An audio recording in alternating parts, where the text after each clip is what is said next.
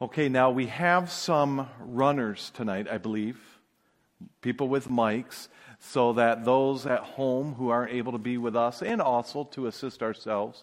Um, so if you would like to share anything during our discussion time, just raise your hand and they will run a mic to you. And then if you want to proactively go, you think, I might want to be next, raise your hand, we'll get a mic to you, and we'll just keep kind of doing that that fluid chain if possible, okay? So, with that, what are some observations or thoughts that stood out to you today? In fact, just for our help, our, our assistance, well, here's the text, and um, I thought it'd be helpful to have it up there. How many here cannot read that? All right, see, we're looking to abbreviate things tonight. Now, it's up there. Hopefully, you have your copies of God's Word on your lap but it's also up there just to aid our discussion with one another. And I'm really going to need you to engage your brains tonight, okay? I want you to refuse the autopilot button. How many here, let's be honest, have ever pushed autopilot during the service? Anyone at all? I have, and I'm the speaker, okay? So I want you to avoid that because there's going to be several questions that I, I, want you to observe in different passages as we go through this. So, with that being said, what are some observations you took with you? The, maybe something you learned, something that was added to what you already knew or really stood out to you? Okay, we got Jeff coming here first. And who's going to be after Jeff, just so we can be okay? And who's going to be after um, Jan and Timothy? All right, no, I'm teasing. I'm teasing. So, all right. So, Jeff, what do you got, my friend? I was just surprised how bold Peter was. Is is it's like he's not out there winning friends and influencing people. He's just slapping them right across the face, and not not looking for the easy ones. He's looking for the go-getters. Yeah. And he'll let the go-getters take care of the other ones. okay. All right. Peter's catching and flaying the fish, is what you're saying. All right.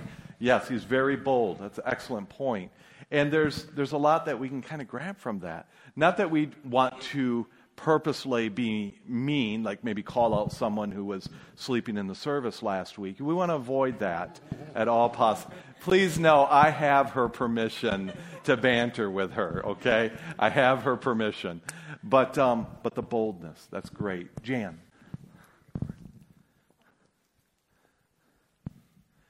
Um, I was noticing in the scripture that Peter, when he was talking with the people, he was chastising them and he said, The God of Abraham, Isaac, and Jacob, and the God of our ancestors has given divine glory or has been glorified to his servant Jesus.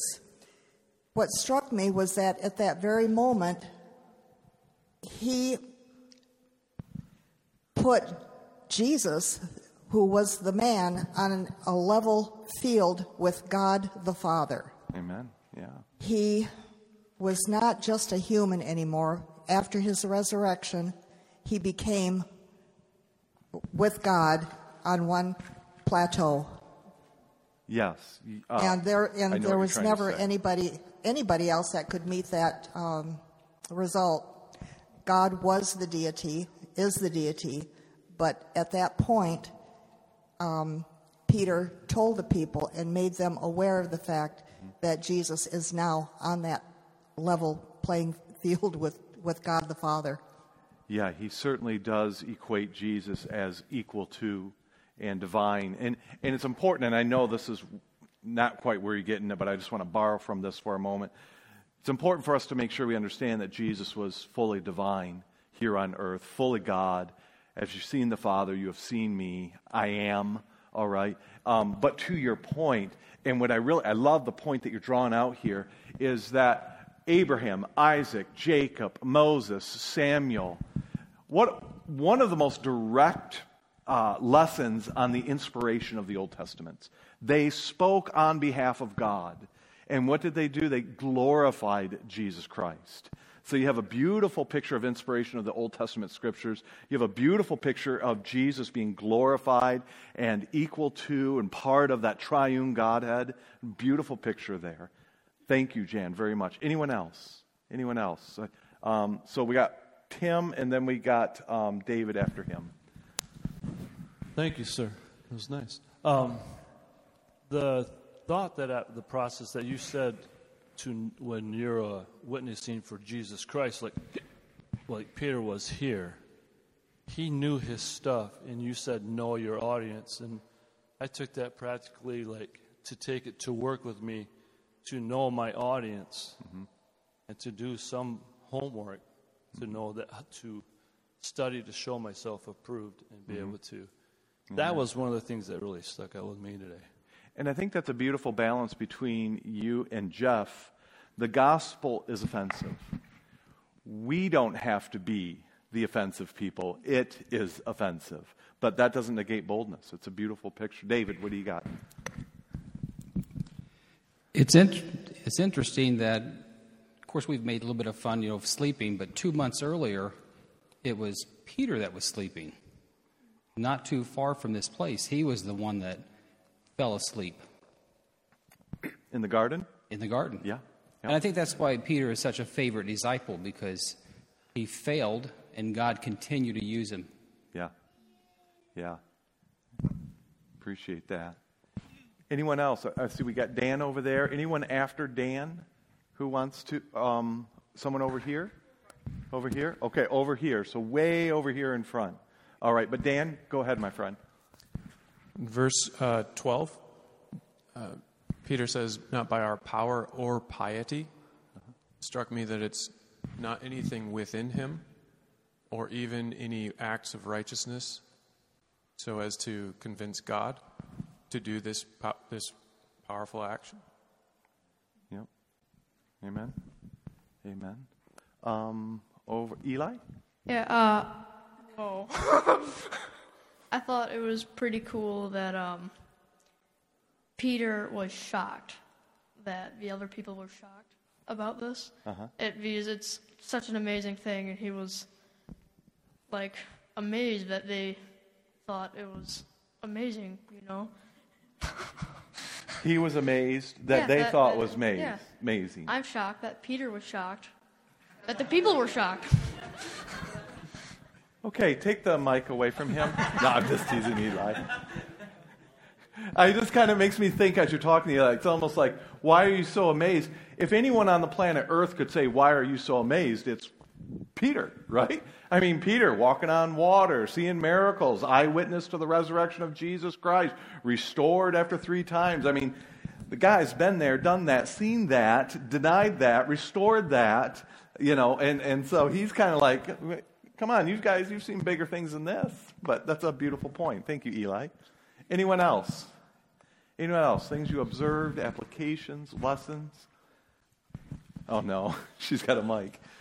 what do you got, Barbara? Actually, I like the, the tie in from the Old Testament um, glorified the servant, denied the righteous one, and then you killed the author of life but God gives a big undo to that yep. and, and raises him back to life. Yeah, it's a beautiful contrast of our total depravity. Everything God declared, we disagreed with. Everything He did, we tried to undo. And then, of course, He undid our undo. So, yeah. And boy, it just left us without excuse. So go ahead. I'm sorry. Were you going to say something more? And you know, every time you call me out, every time you refer back to that, I just figure that's another week we don't have to pay tithe. Okay. there is something so doctrinally wrong with that. Let's unpack that for a moment. Now, she tried to throw egg at me, but it didn't fly. Pay a tithe. Who wants to unpack that? Anyone? at all. I'm teasing you, Barb, but you, you got two more weeks of banter now because of that. All right, thank you. Anyone else? Observations, thoughts, applications? Couple more, if possible. Because I only have about 10 more. Over here? Bella? Okay, what do you got? There you go. Um, something that stood out to me was like when you choose the world, you're choosing the murderer um, that stuck out to me because it's so easy to choose the world rather than choosing Jesus, and that just really stood out to me. Amen. Awesome. How many are encouraged with the young people up here paying attention? I didn't know what the New Testament was. So that's thank you, Bella and Eli, that's awesome. Um, Heather. Anyone after Heather be thinking, but Heather, what do you have? I like how we talked about how faith and repentance go hand in hand this morning. Yeah. How important that is. Amen. Both. Faith and repentance go hand in hand. In fact, repentance is the starting point of authentic faith. We're going to actually unpack that just a little bit from Matthew uh, this evening. Anyone, anyone else? Observations? Uh, Don, the mic is coming. Awesome. When you're giving out the gospel, you exalt Christ, exhibit need, and exhort action. You alliterated that. Yeah. Exalt. Exalt Christ, exhibit need, and exhort action. Amen. All right. Look at that. Maybe we should just have Don. Don, here's my notes. All right. Good luck. Good luck because I can't spell and my grammar's horrible. But thank you, Don, very much. Anyone else? Anyone else? Observations, thoughts? I like the concept of refreshing. The what's that? Refreshing. Right, and we're going to bring that up tonight because you brought it up Wednesday. So I'm going to give Paul some credit here. Um, all the credit, right? Don't be amazed, all right? Paul over here. No. Anyone else? Anyone else? Don't want to skip you? Oh, yes. We got one right here. All right. I don't mean to say this, but I think the young people are outdoing uh, the adults, so pick it up, all right? Um, when Peter healed the lame man, I found it really inspiring when he was like not taking any of the um, Credit? yeah Okay. credit, and he was like, "No, don't praise me, praise God." Uh-huh. And I feel like that's a major sign of humility. A lot of people don't have that nowadays, and I love how he's willing to praise God with these actions and amaze people with these actions. And I really think that we should aspire to inspire before we expire.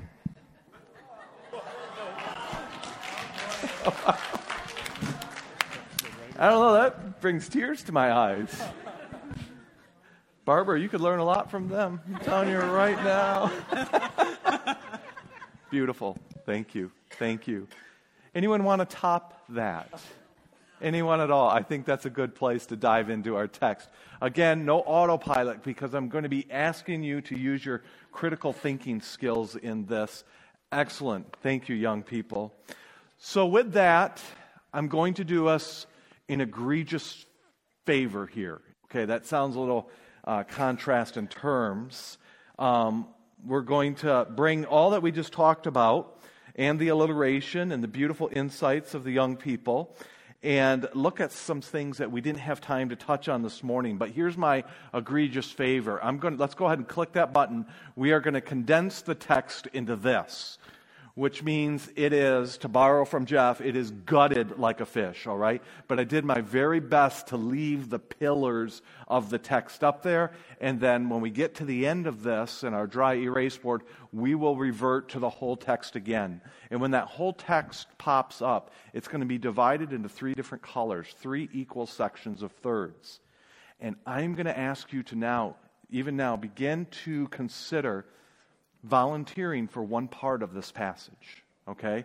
Where not only do you read it, we'll get you a mic, not only do you read it, but I want you to begin to insert as you read out loud, verbally saying out loud, some of the things that we studied. Kind of press that background and that historical context and that Old Testament imagery, whether it's leaping like a deer or going into the temple for the first time, and just kind of color commentate the text as you read it.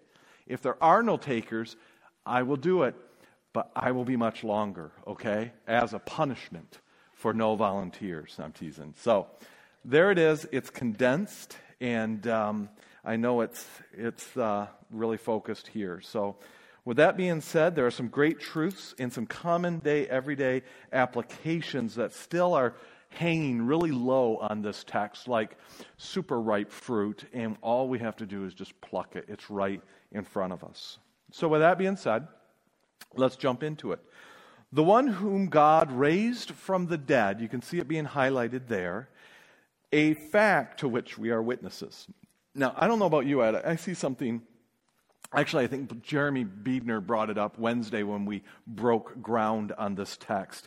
There is a word here that just grabs our attention immediately, all right? We love to throw this word around. In fact, um, let's see if you can guess what it is. We won't highlight it yet, all right? But see if you can finish this sentence. That's a jack. Fact. Yes, that's a fact, Jack.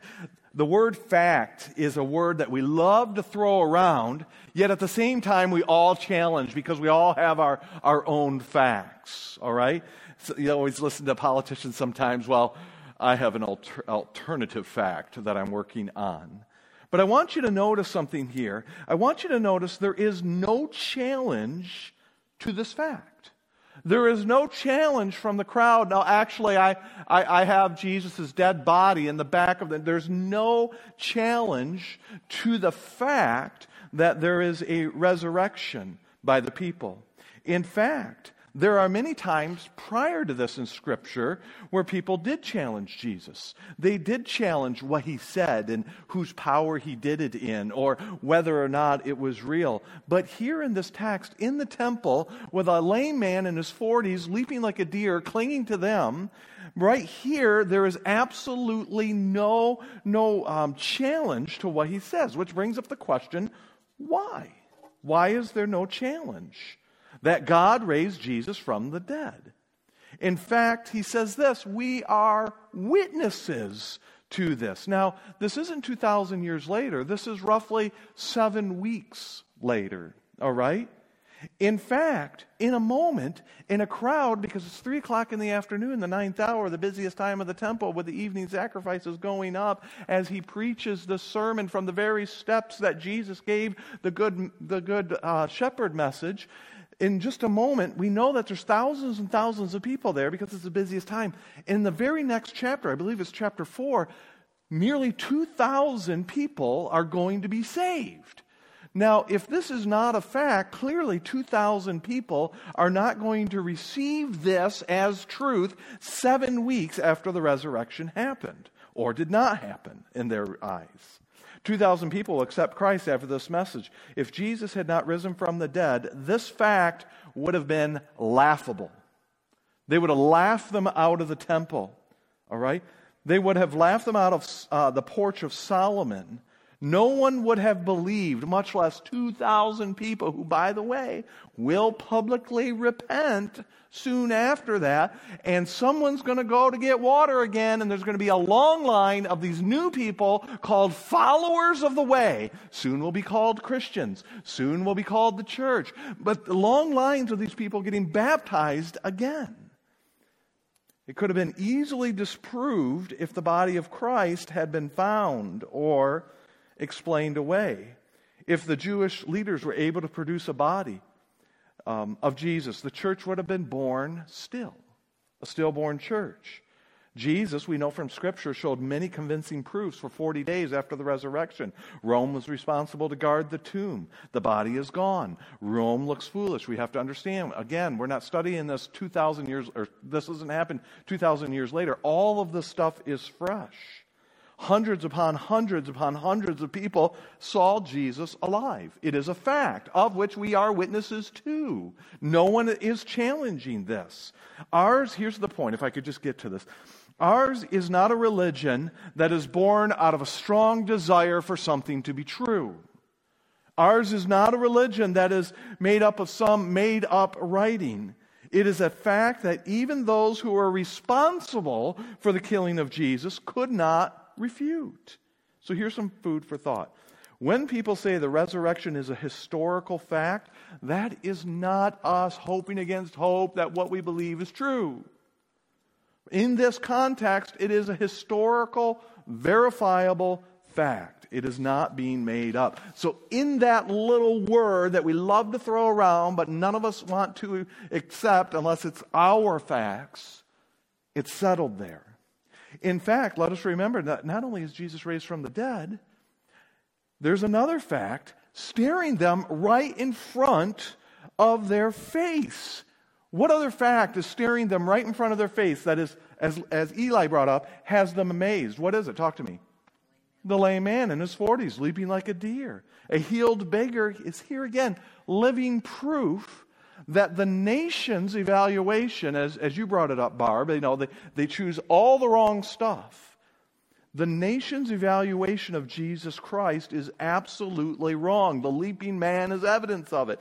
By the way, fulfillment of Isaiah chapter 35, when the lame leap, salvation is upon you. In fact, he is the prophet that Moses spoke about. He is the Messiah. This 40 year old gentleman is the proof, not to mention all these other things.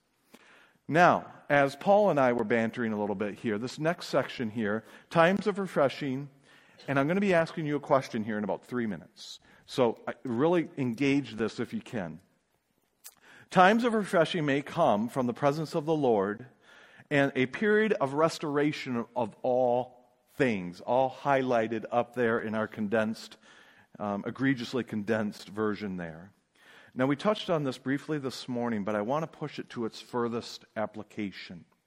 Now, most commentators agree that this is pointing to the second coming of Jesus Christ, which I personally believe happens after the great tribulational period of time, where we will then enter into the millennial kingdom. All right? So I believe this is looking at the, and most commentators do, well, all of them, all right, that this is the second coming of Christ, the millennial kingdom, this is eternal paradise, or the most accurate way to summarize all of these terms that I just brought up is this a, a definitive age of full salvation. A definitive age of full salvation. Now, I'm not mean to say that we're not fully saved right now, but all that salvation entails, all right? The curse, you know, sin in our lives, etc. That full glorification of salvation. That's kind of the best way to summarize second coming, millennial kingdom, Jesus Christ's return. All right? Now, while this part is true, it doesn't mean that more doesn't seep from this promise, even contextually here.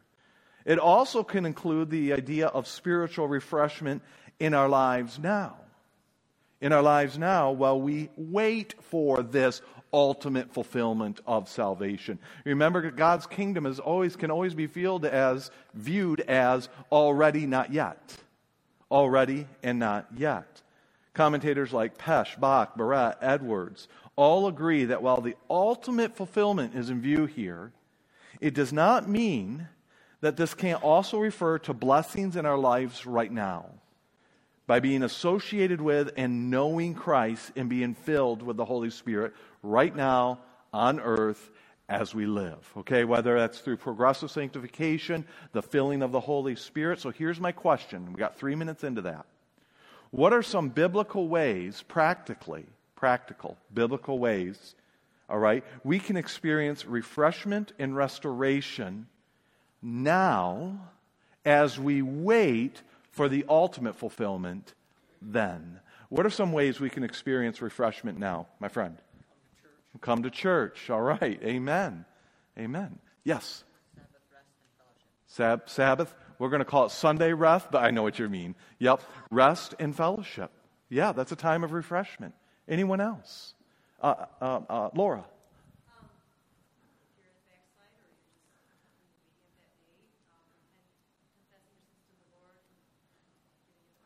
Amen. Which, okay, so if you're back, to those of you couldn't hear, if you're backsliding, you repent of your sins and you confess us, that brings us all into the book of First John. If you confess your sins, he is just and able to forgive us our sins and cleanse us without the ability of recall, like ink, all right? Cleanse us of all our unrighteousness and sin. That's refreshing. I don't know about you, that is refreshing. Anyone else? Ways that, what's that? What's that? Potlucks, of course. the fellowship, right? The biblical fellowship. All right. Anyway, thanks for coming, Mike. If, uh, if you just lock up, that'd be great. Anyone, anyone else? Yes, Heather. Evangelism. Okay. How many here find evangelism refreshing? I'm teasing. Laura, you're, you have that wonderful gift and heart. That's awesome. Other ways that you can think of? Yes.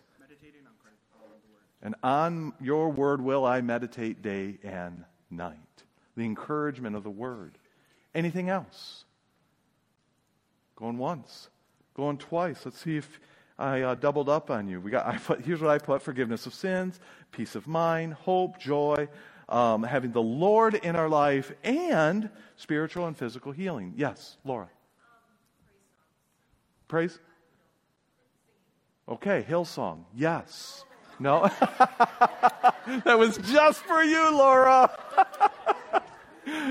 oh, praise songs, worship song, proclaiming the truth about God to one another for encouragement.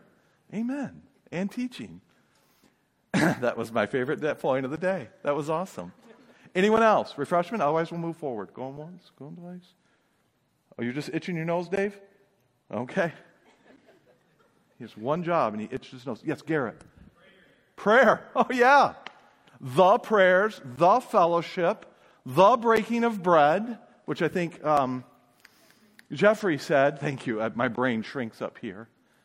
So we got the bread, the fellowship, the apostles' teaching, and the prayer. Thank you.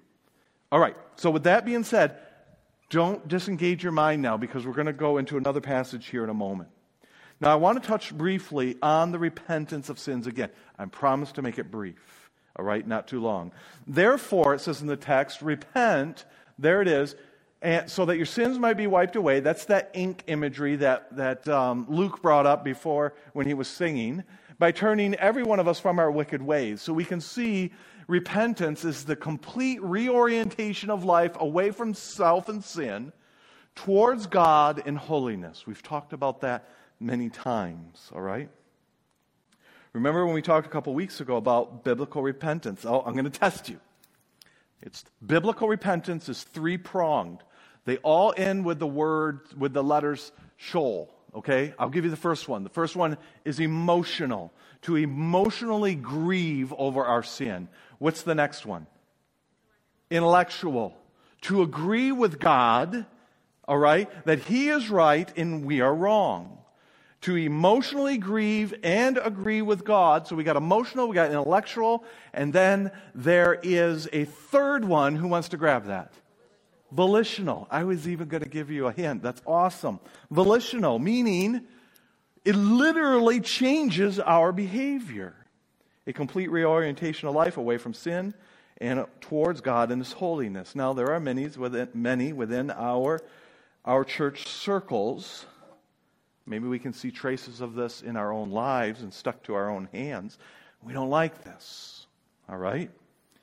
In fact, some may flat out reject this. But in my studies this week, I came across yet another biblical example of true repentance in the Gospels taught from the lips of Jesus Christ. Okay?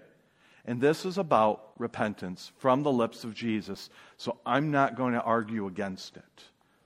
Here's what it says. Now, as we, I, I'm going to read this out loud, but as we read this, here's the question I'm going to ask you at the end. What comes to your mind about what Jesus said true repentance faith looks like? What comes to your mind when what Jesus says repentance looks like, and maybe contrasted with what we do today, and, and anything around that circle. So here we go. Jesus said, But what do you think? He's talking to spiritual leadership here, by the way, all right? What do you think, Sanhedrin? A man had two sons. And he came to the first son and he said, Son, go work today in my vineyard. And the son answered, I will not. But afterwards he regretted it and he went into the vineyard and worked.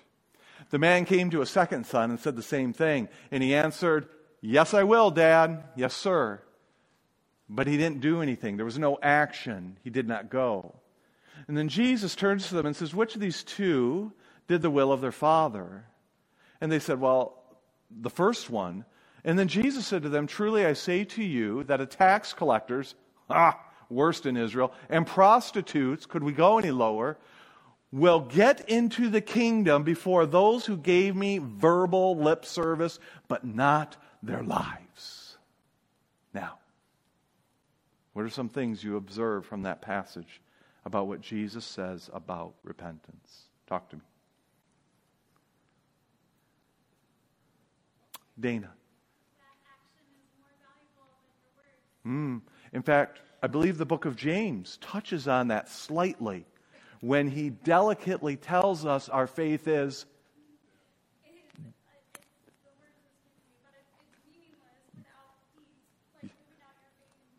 Amen. A nice little plug there. That's great. Faith without works is what, Paul? Dead. Dead. Thank goodness for Paul's slight, comforting, warm blanket of you're going to die. All right? Um, what do you see in there? I saw. Did, same thing. Okay. Anyone, anyone else? Yes, Jeffrey. Jesus is about as brutally honest as Peter. Oh, you might say Peter learned while listening to Jesus. Brutal honesty there. Anything else pop out? Yes. The first son regretted mm-hmm. not following his father. The first son regretted not following his father. Anyone else? Okay, now we're going to hold on to that. Here's some things. The second son represents a religious person. He's speaking to spiritual leadership here. A religious person, you might say, he, he could be talking to a, a cultural Christian in many ways. A person who says yes, all right? A person who says yes, but there is no change of behavior, there is no action or way of life that joyfully obeys the Father. So he says yes, but there's no action behind it. The first represents true repentance. Not only did they change their mind, which you just brought up, but also followed that decision with a complete change of behavior, action. The point that Jesus is teaching here, without debate, crystal clear, is anyone who claims to have repented will validate it with a changed life.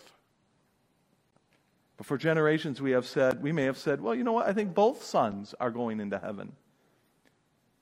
How many of our children, how many of our parents, how many within our religious circles have grown up with a, with a pseudo gospel that says all you have to do is agree, but you do not have to radically give your life to Christ? As my father always says, if you've, if you've been to Calvary and nothing's changed, then nothing has changed. How many of our children sleep at night thinking that, that they are saved and may not? What do we do with this text? Do we erase it? Do we say, oh, that's not what Jesus means? But it is exactly what Jesus means. Words that do not produce a change, reorientation of life, as Dana brought up, is dead. Words don't save. Faith saves. How do we know? Isn't that the question we've asked ourselves? How do we know I have the right? How do I know it's true faith? Well, we talked about this, didn't we? Repentance is the beginning of authentic, is the starting point of authentic faith. Our lives changed, and are they continually changing? Words that do produce a changed life, that go into the vineyard and serve, love and desire and obey their Father, that is salvation. But now I want to end our digging deeper with some discussion and some final application here. And by application, I mean everyday observations that we can apply to our lives this week. This week, okay? We're almost done here. The early church has been spilling into the streets in a very holistic way. Talk to me. What do you what comes to your mind when you hear the word holistic? Talk to me. Okay, explain the word. Let's break it down. Whole, all, all parts of life. Thank you. It's a very holistic ministry, the early church spilling into the streets, meaning they're not heavy in one area and absent in another. It's holistic, it's the whole picture. What I'm trying to say here is this they teach Jesus Christ in a way that engages their listeners. We talked about that. It's from the Torah prophets. Okay? They, they teach Jesus Christ in a way that engages their listeners and at the same time physically ministers to the person's needs, lame man leaping, all right? At the very same time. Here it is. The one reinforces the other. Here's what I'm trying to say, and this will complement all of Jesus' teaching and all of the Pauline epistles. To teach or to say that God is love without showing love how many here are thankful? as a church, and I'm just saying church in general, we'll apply this to the universal church because it can't pl- apply to us locally in context, right? But how many here would, uh, would say that there are times when the church can proclaim the love of God while showing none? Have you been there? In fact, that's one of the reasons why we all hide our sin, is it not? Can't let them know. That is so antithetical to what we ought to be. We ought to love one another as there's someone who loved us first. As who? Christ loved us. When did Christ love us? When we were ugly, all right? Dead in our sins. That is our model. To say to, to teach the love of God without showing love practically leaves the message empty. I'm going to compare it to the sentence here. To give the hungry a stone leaves the message of love empty.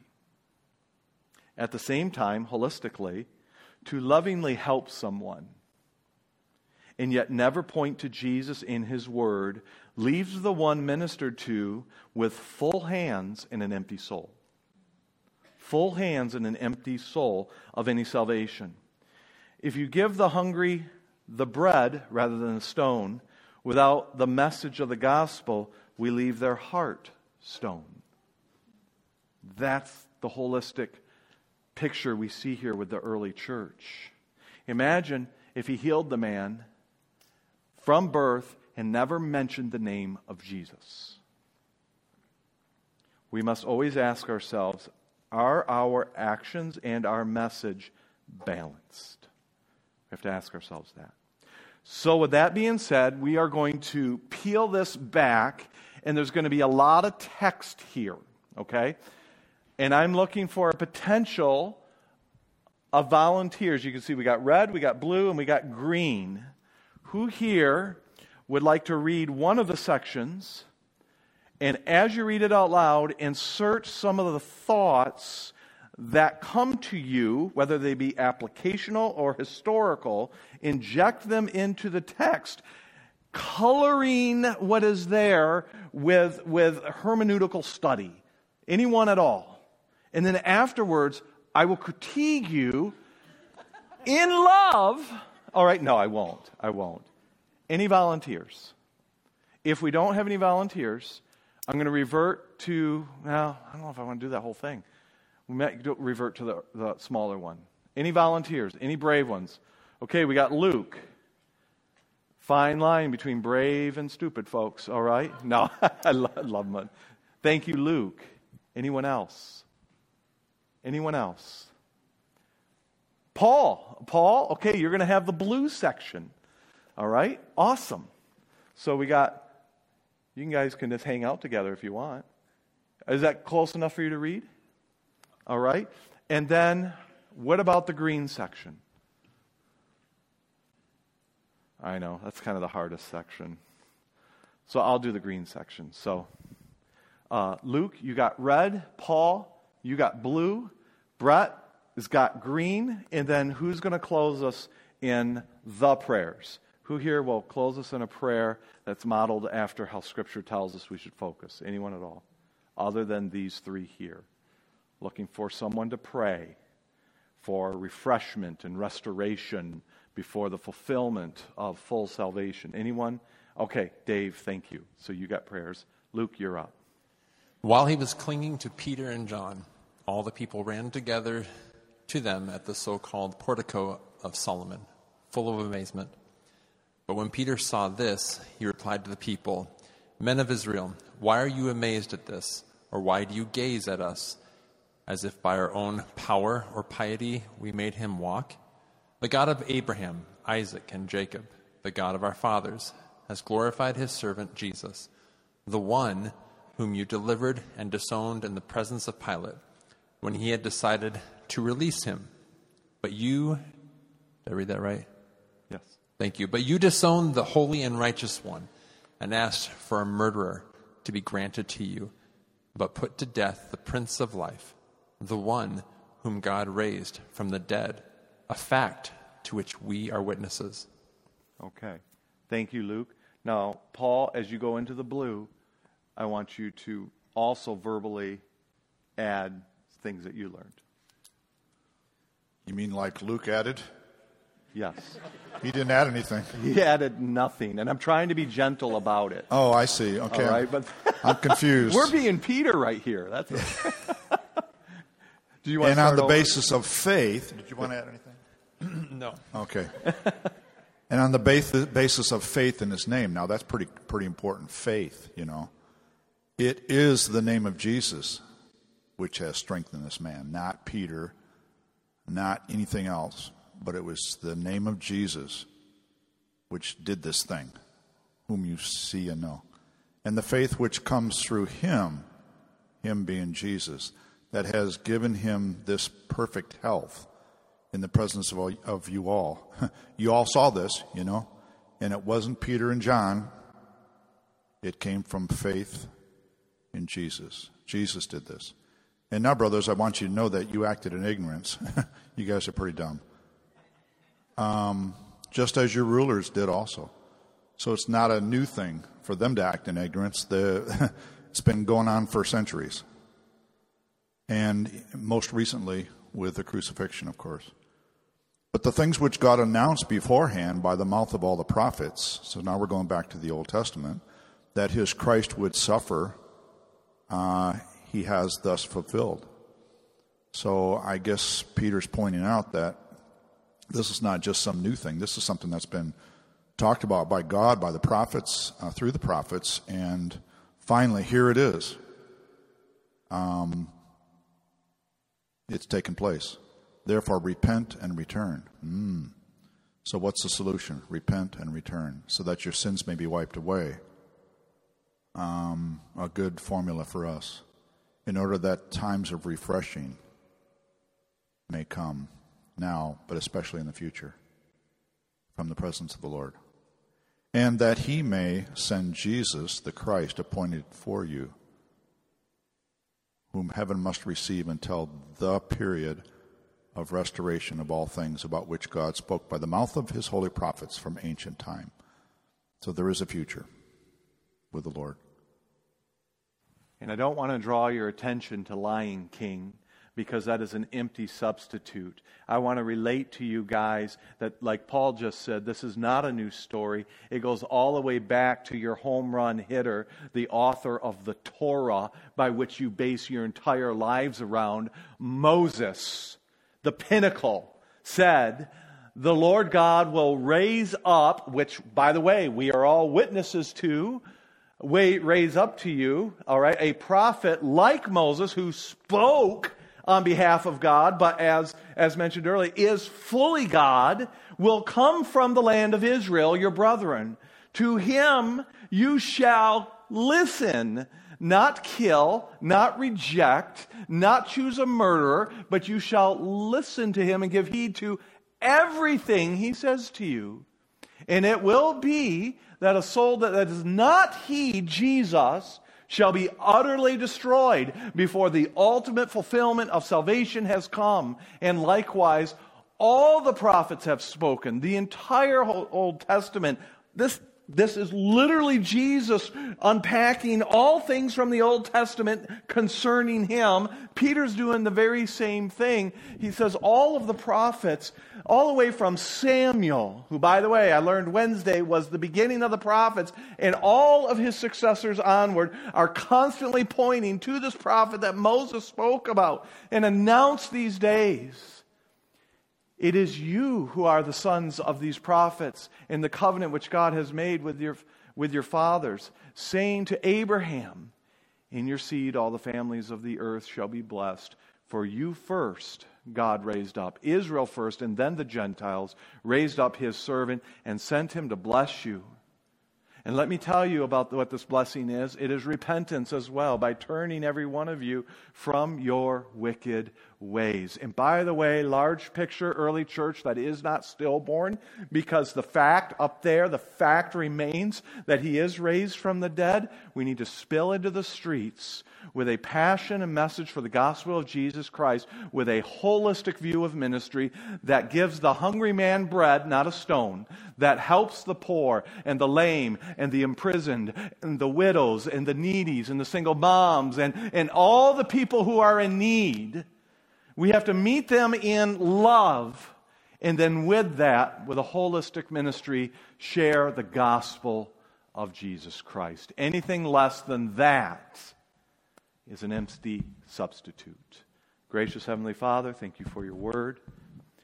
It never comes back void. We pray that it would not come back void in our lives tonight, individually and corporately. Lord, as we are about to be dismissed into this world who has chosen a murderer, their father Satan, may we have the same truth and love as the apostles have here to meet people where they are at with the gospel. Father, may we not just be a Bible believing church, but a Bible living church. It's in Jesus' name we pray. Amen. Oh, Dave, I'm going to close in prayer. All right? Where are you, brother? Thanks. close us in prayer. You want to? Uh, yeah. Okay, you got it. That was just I kind of the second closing. I just kind of got things all primed up. All right, go ahead. Lord God, we are we're thankful that, that you are God in heaven and, and hallowed be your name. And we're thankful that it's not in our own power and our own strength that we uh, share this message, but it's from you. And we're, we're, thankful for all that you have done for us. And as we think about uh, the Lord's Prayer and how you've uh, given us that as an example, we, um, we want to pray for our daily bread. We want to pray that we would be able to help others and encourage others in those, those physical needs that they have. We thank you for the opportunities you give us to serve and, and to help others. We think about the uh, asking for forgiveness and, and giving forgiveness, we're thankful for all that you have done for us, for the forgiveness of sins. And I pray that uh, you would work in our hearts, convict us of, of our sin, uh, help us to repent, to turn from our sins, and, and run to you and that we would just encourage others to do the same. And Lord, as we think about uh, just the opportunities that we have to, to meet together, to learn your word together, to pray together, to fellowship together, we want to be about your honor and your glory. Help us to be amazed at what you are doing and also know that you desire to do so much more in our midst. And God, I just want to pray all these things in Jesus' name. Amen. You guys are dismissed. Have a great week.